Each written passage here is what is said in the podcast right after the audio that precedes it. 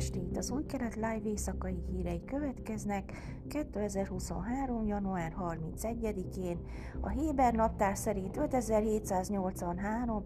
Sváthó 9-én.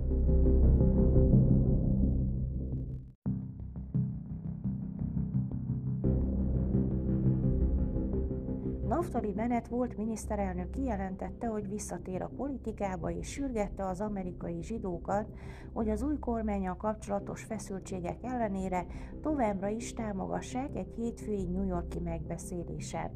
Azt is elmondta, hogy az új kormány a jelek szerint folytatja az ő Teheránnal kapcsolatos politikáját, miután az elmúlt napokban Irán elleni támadások sorozatát tulajdonították Izraelnek, és ismertette azokat az engedményeket, amelyekbe Ukrajna és Oroszország beleegyezett a háború kezdetén folytatott tárgyalásai során, illetve aggodalmának adott hangot az izraeli társadalom polarizációja miatt.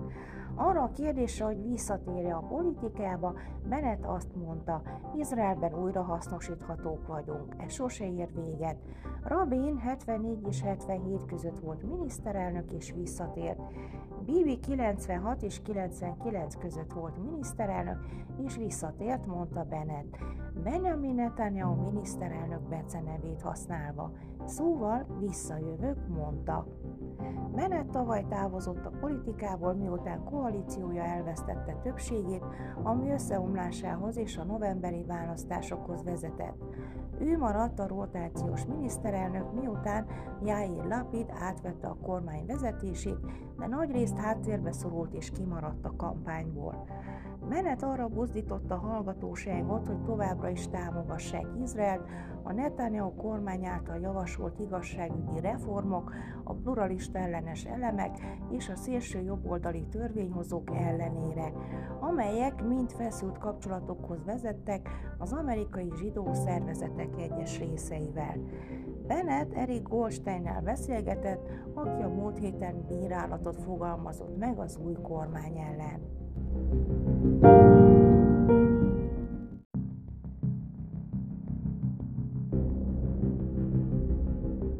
Benjamin Netanyahu miniszterelnök a tervek szerint csütörtökön Párizsba repül, és szombat estig Franciaországban marad, közölte hivatala a palesztinokkal és az Iránnal fennálló feszültségek fokozódása közepette látogatásáról.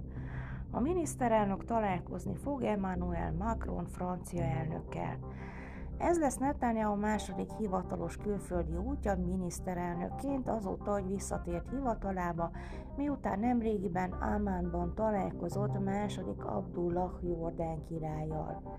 A Macronnal való találkozón kívül a bejelentés nem közölt más részletet Netanyahu hétvégi úti tervéről. Macron hétfő felhívta Netanyahu-t, hogy részvétét fejezze ki a pénteki halálos jeruzsálemi terrortámadás miatt, amely során hét izraeli meghalt és három megsebesült. Sürgette az izraelieket és a palesztinokat, hogy ne támogassák az erőszak spirált, és kifejezte, hogy készen áll arra, hogy hozzájáruljon a palesztinok és az izraeliek közötti párbeszéd újrakezdéséhez, áll az elnöki palota közleményében.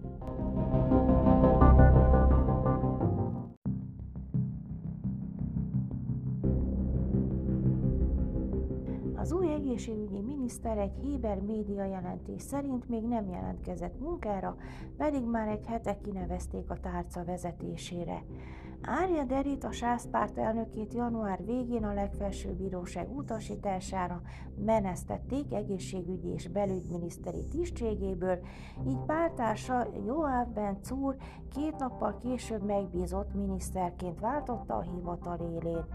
A legfelsőbb bíróság úgy ítélte meg, hogy Derry kabineti posztjának betöltése a legmesszebb menőkig észszerűtlen, egyrészt korábbi büntetőjogi ítéletei miatt, másrészt pedig azért, mert tavaly látszólag ígéretet tett arra, hogy egy vádalkó keretében visszavonul a politikai élettől. A Valla Héber nyelvű hírportál hétfőn arról számolt be, hogy egy héttel Bencór kinevezése után sem jelentkezett a minisztérium irodáiban. A csatorna szerint a hivatal tisztviselői aggodalmukat fejezték ki a miniszter hiánya miatt, különösen egy olyan időszakban, amikor az állami költségvetés dokumentumai és az orvosi gyakornoki rendszer megváltoztatása van folyamatban. A Héber média megkeresésére Benc úr szóvivője azt nyilatkozta, nincs válaszunk ez ügyben.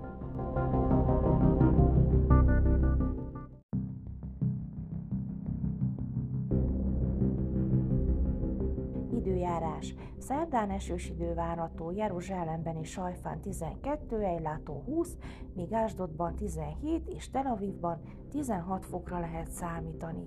Ezek voltak az új kelet live hírei kedden.